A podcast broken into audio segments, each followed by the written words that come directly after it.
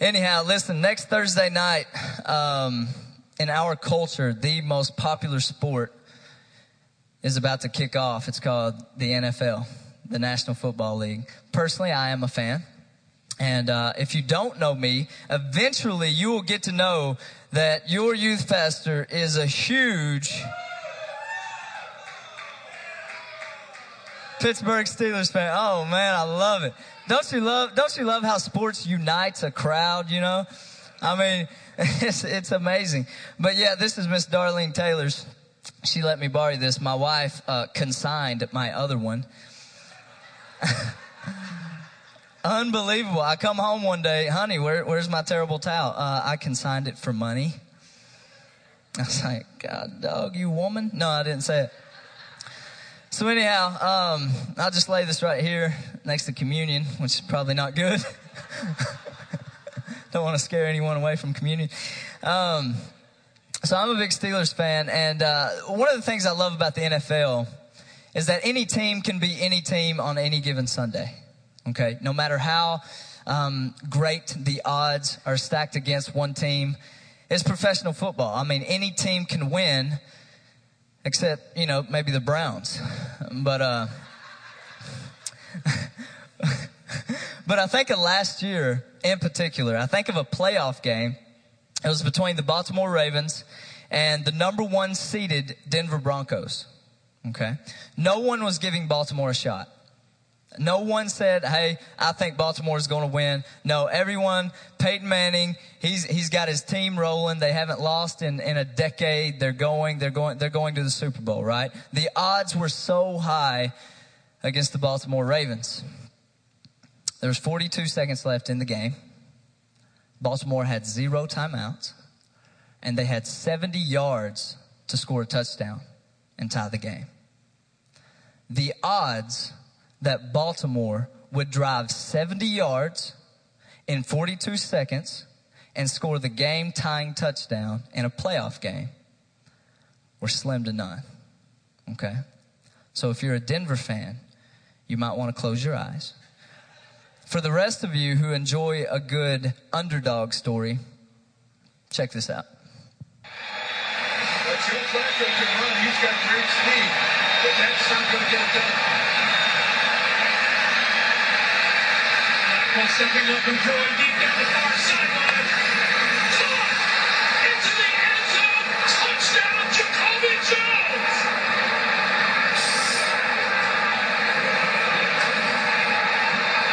How does that happen in the Denver secondary?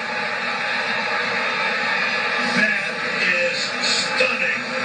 That with a three-man rush and dropping eight guys.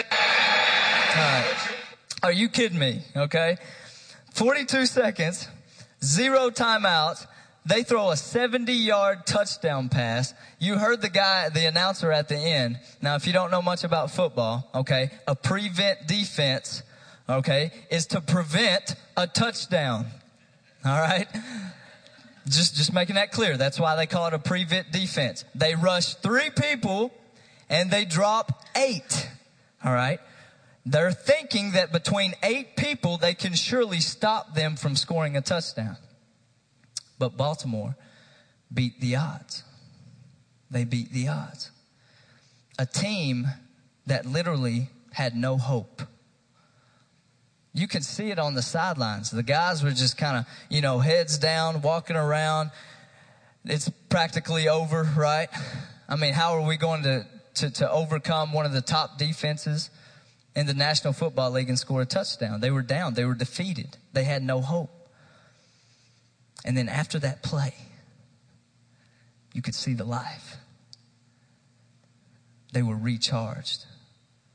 They had a new energy about them. And not only did they go into overtime and beat the Broncos, they also went to New England and beat the Patriots, and then they went on to win last year's Super Bowl. They beat the odds. No one saw it coming. No one thought Baltimore would go and win the Super Bowl, but they did. You know what's better than a team beating the odds? Is when God beats the odds in a person's life. I think about myself.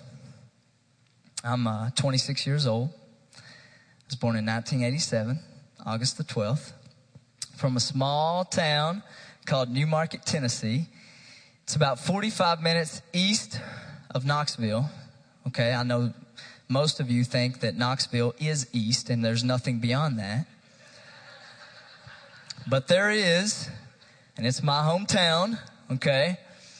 I, uh, I live with my grandma and my grandmother, my aunt, for the majority of my grade school life. Um, and uh, to give you a kind of a picture of where I lived, my grandma did not have indoor plumbing to the mid to late 90s. All right, so we, as children, would, um, you know, take care of our business in a sinkhole. I know you came to church to hear that this morning. but that's how I grew up. You know, that was, that was my family. That was life. My mom, my dad never were married. My dad was an alcoholic. He, uh, he died when I was five. I never had a father figure.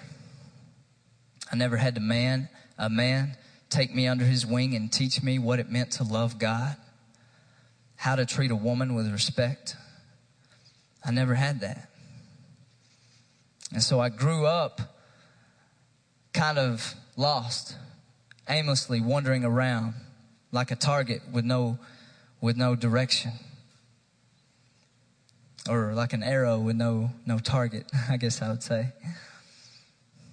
And that was, that was my life. And then my grandmother, my grandmother and my aunt are huge, huge um, blessings to me because they took me under their wing. My mom was working a single job, or uh, she was a, a single mom working a factory job, night shift, trying to provide for me. And so she couldn't properly take care of me. So my grandmother and my aunt, they took me under and they, they taught me about Christ. And not only did they teach me, but they lived it out in front of me. And that was huge for me as a child growing up. My grandma, every, every Christmas, she would do things like bake close to a hundred pound cakes and just deliver them to people in the community, shut-ins, people who were disabled, people who needed a lift. I mean, she would do that every Christmas and just to see love in action as a child was huge. But then my mom remarried when I was in fifth grade. Stopped going to church. The influences that I had in my grandmother and my aunt, they kind of diminished. I got into middle school. I started following the crowd, trying to be accepted, looking for a role model, looking for someone to look up to. And sadly, that's the majority of the children that are growing up in this country. That's what's happening. 80%, church, 80% of single parent homes are mothers. Mothers. And that stat was back in 2006. There's no telling what it is now. We have an absence of father leadership in our homes. And the father may be there, but emotionally detached. And that was the case with me. I didn't have a dad to say, son, I love you and I'm proud of you. But you know what? Our God is bigger than the odds. Our God is greater than the odds in your life. And that's what he did for me. The odds are I should not be standing here preaching this gospel to you. Those are the odds. The odds are I should not have gone to college and got a college degree and stand before you with a college degree. Th- those are the odds. The odds are I should not be here right now. But because God is bigger than that, I'm here standing before you giving you this message. And this is what we're going to talk about this morning how God beats the odds in people's life. Romans chapter 8 is going to be our scripture this morning. Paul's writing this letter to the church at Rome. In verse 31, he says, So what should we say about this?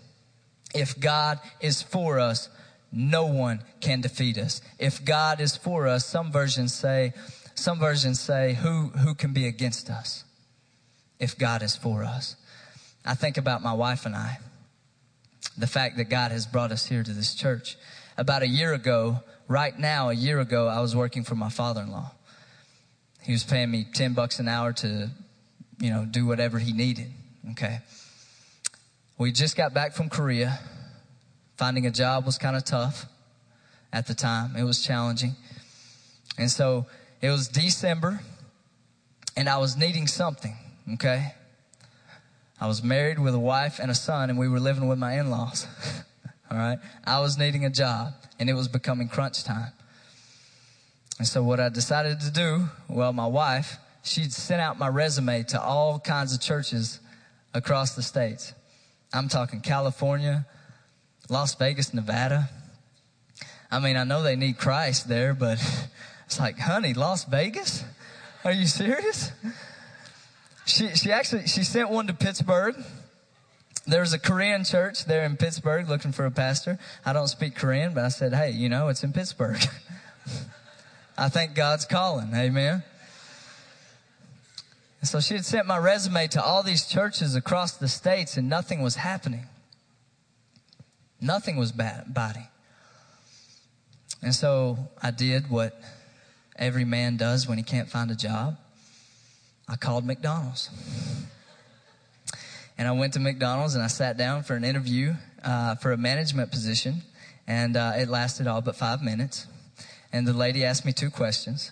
She said, Number one, have you had any restaurant experience? I said, No, ma'am. Number two, have you had any management experience? I said, No, ma'am. She said, Well, we'll, we'll get back in contact with you. Haven't heard from her since, right? And so I was like, Oh, God, what, what's going to happen? I was serving at Long Hollow in, uh, in the children's ministry there. And I thought I was going to step into a children's pastor position at the Gallatin campus. That was the thought. That was the plan. I thought that was what, you know, what was going to happen. It turns out the position was more administrative. I feel like God has called me to teach and to preach. And so it kind of fell through.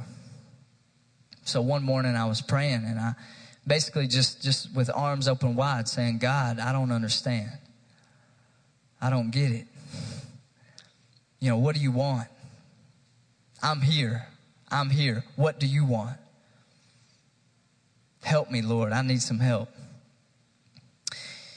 And so uh, I got a phone call back in November, last November. Jason Klein, he works at uh, First Baptist Church, a friend of mine from FCA. He said, Hey, I have a friend who's looking for a youth minister, Pastor Aaron. He said, Are you interested? At the time, I wasn't interested because I thought this Long Hollow deal was going to work out. And so it was December now, and I sat down on my couch, and I just had this uneasiness, this uneasy feeling. I was about to take a position as a bank teller at SunTrust Bank. Now, can you see me as a bank teller? I would be fired within a week for talking to people too long as they drive by, you know. Big line of cars out SunTrust Bank.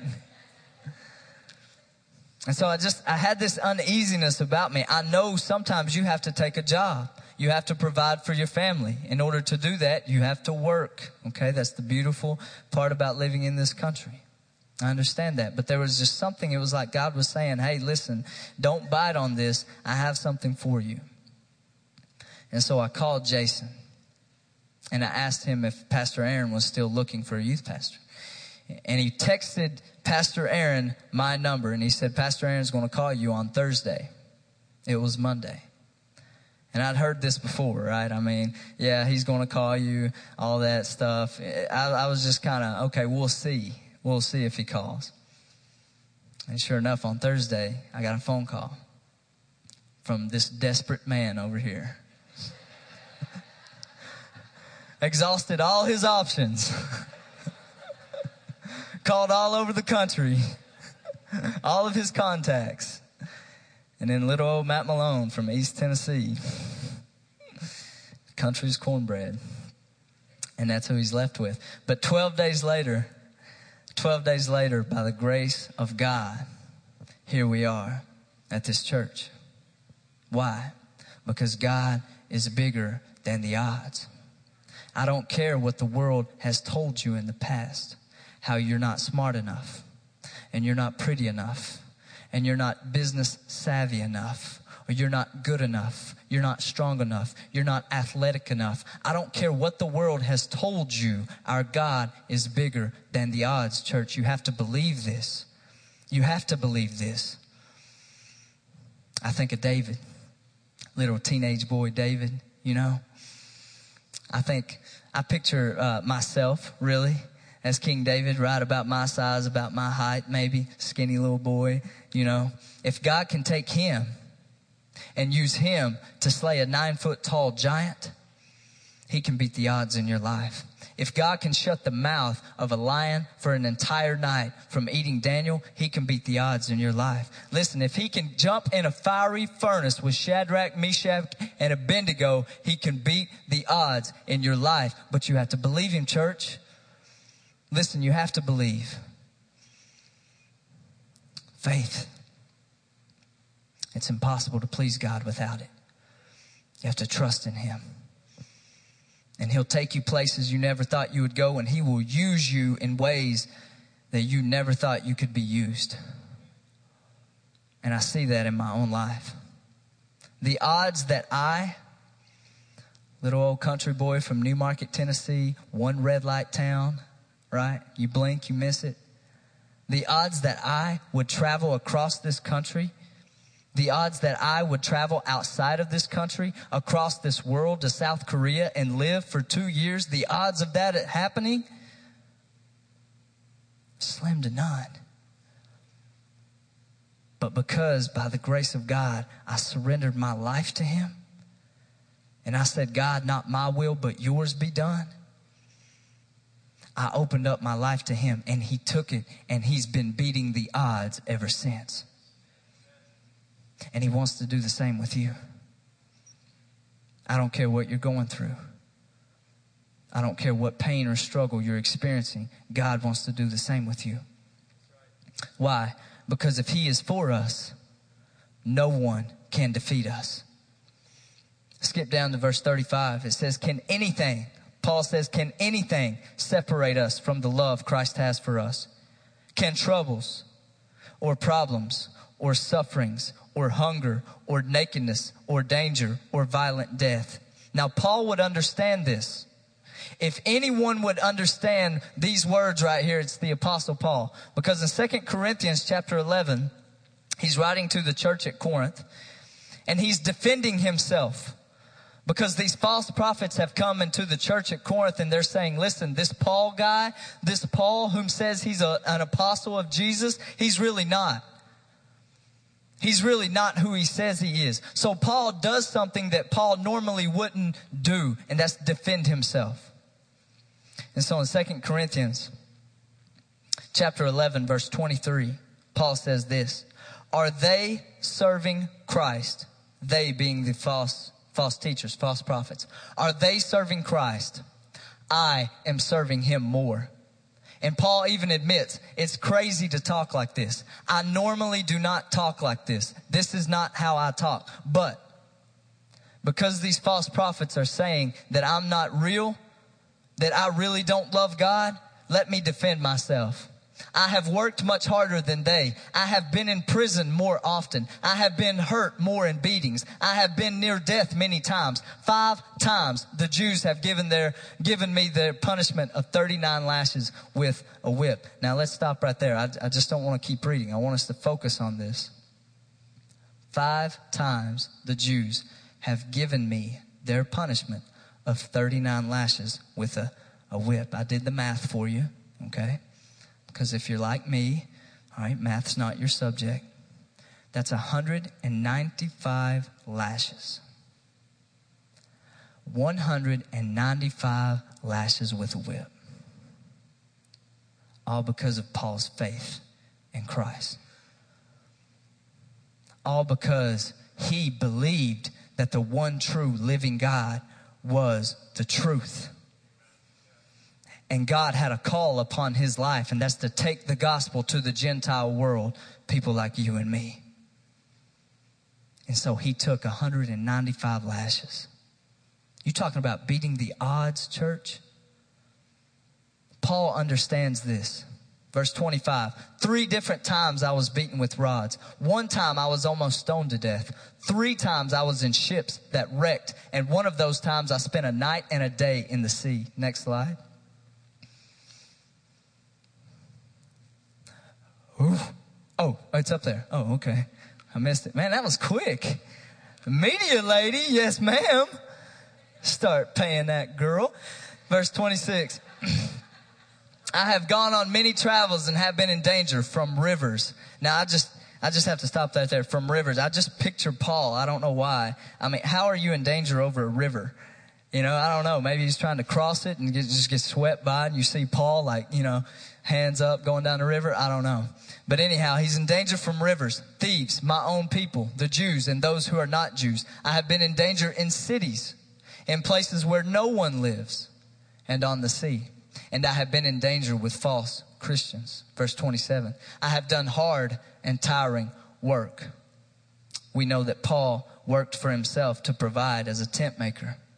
And many times I did not sleep. I have been hungry and thirsty. And many times I have been without food. I have been cold and without clothes. Next slide. Besides all this, there is on me every day the load of my concern for all the churches. All that stuff that Paul was talking about, being naked, okay, not having food, being thirsty, being in trouble by thieves, all right, being hurt, being beat with rods and whips, all those things didn't compare to what Paul's about to tell us. I feel weak every time someone is weak. And I feel upset every time someone is led into sin. Paul loved the church. He loved the church. And this was so much more greater than all of that physical pain. Bearing the load, bearing the burdens of the churches that God had led him to plant. So if anyone has the right in Romans chapter 8, if anyone understands and can answer this question, can anything separate us from the love Christ has for us? If anyone can answer that question, it's Paul. Can anything separate us from the love Christ has for us? What's the answer?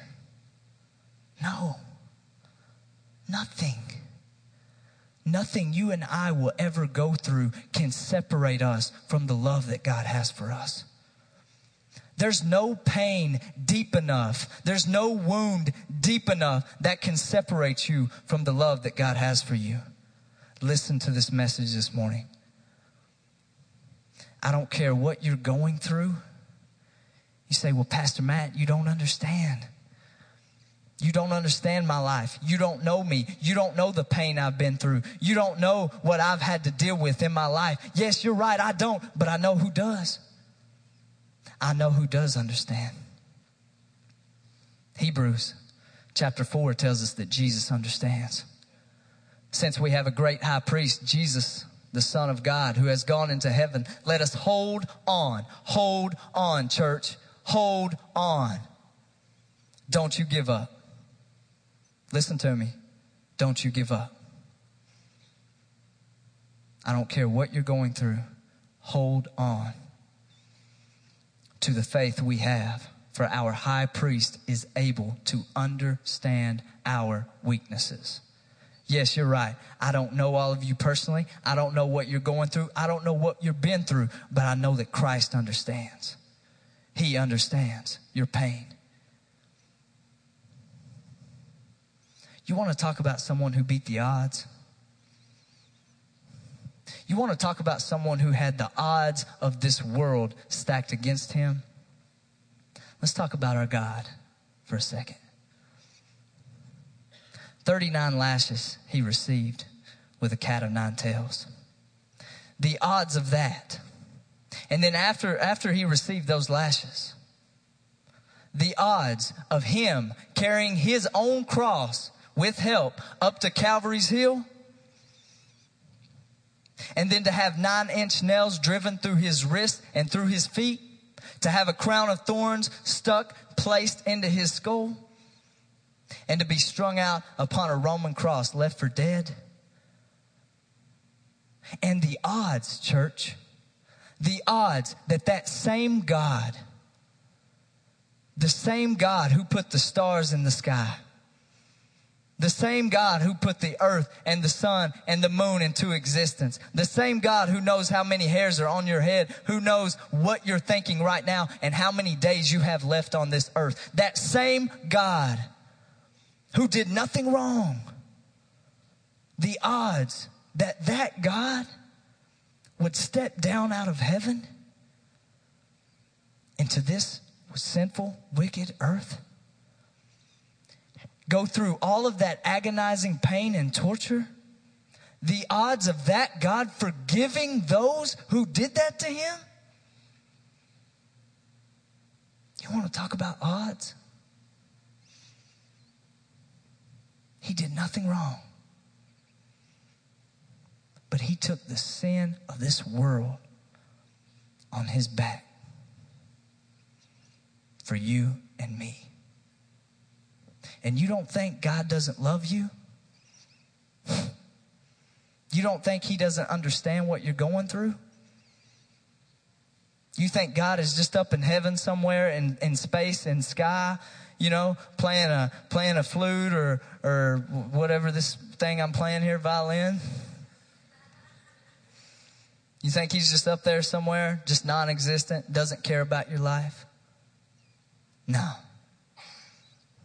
If our God can beat the odds, you can. You can. If our God can be tortured and go through pain and suffering, we can. Yes, we can. Because we have a God who has already done that for us.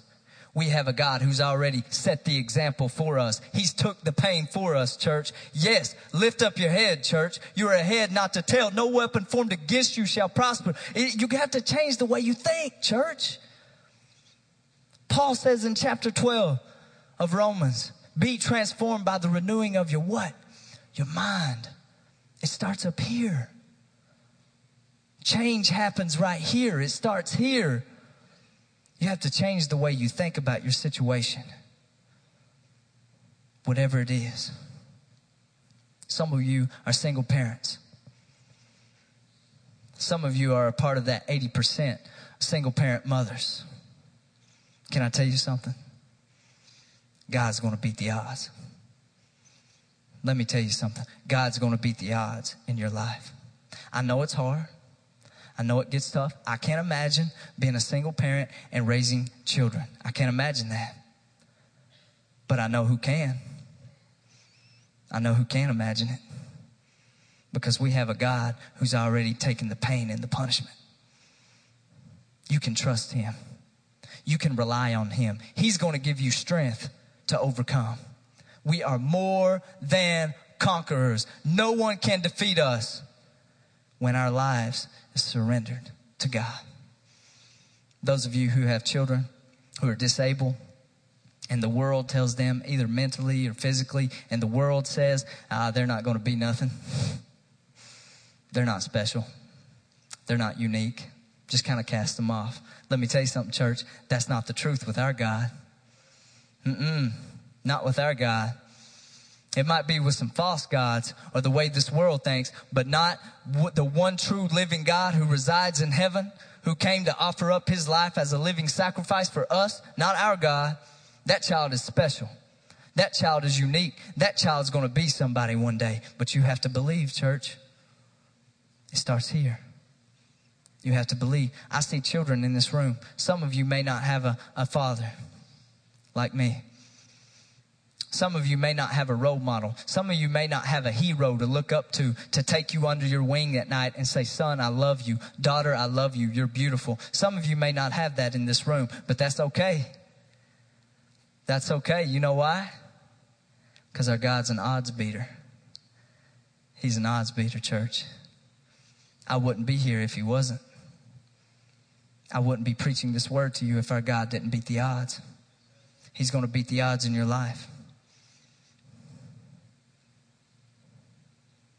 Be encouraged this morning. Be encouraged. But it all comes down to this last point. It all depends on whose hands your life is in. Whose hands your life is in. Do you have basketball for me? You got that basketball? I brought some helpers. I'm going to wrap this thing up this morning. Come on up here, Max. Hey, listen, I ain't got all day, man. Hey, I'm on, I'm on the clock. You hurt? You lamping? What's, what's, you all right, man? hey, hey, God's going to beat the odds in you, Max. He's going to beat the odds in you. This basketball right here, when this basketball is in my hands, I'm decent. I'm okay. I mean, you know, playing against those students, I can, you know, fade away, get a few buckets, get a few steals, block a couple shots. I'm, I'm decent. But you put this same basketball in the hands of Michael Jordan, who's arguably the greatest basketball player ever to walk this earth. And you know what you get? You get six NBA titles, 10 scoring titles. National Basketball Association, the top of the top, the best of the best, 10 scoring titles and 14 All-Star game appearances. On top of that, you get a trip to the National Basketball Association's Hall of Fame. Now, whose hands do you want the basketball in? If you have money on the line. But we don't do that, right? We, we don't, we don't put money on the line. Amen. It's for them heathens, boys, them heathens. Penny, it all depends on whose hands the basketball is in. It's the same with your life. Who's holding your life? Are you? Because if you are, you may beat some odds. You may be successful. You may have a good job, have a good life, have some money, and have a retirement home. But you know what Jesus says? You're going to forfeit your soul. The most important part of your entire being, you're going to forfeit it. But if your life is in the hands of God, if you have surrendered and given up to Him, you're going to beat the odds the odds of sin and the odds of death. Will y'all stand with me?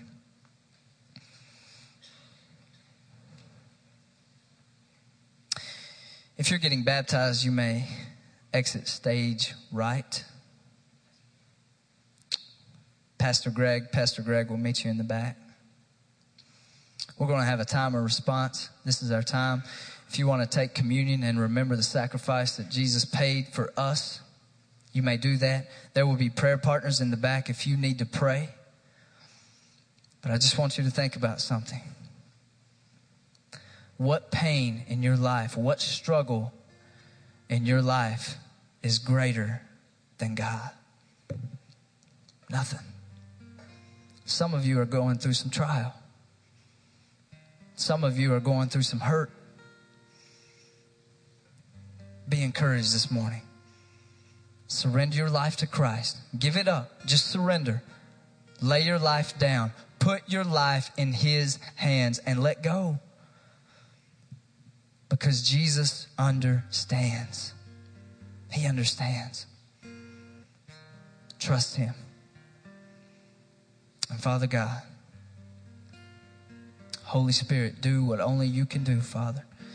Convict lives, change hearts, and save souls, Father God.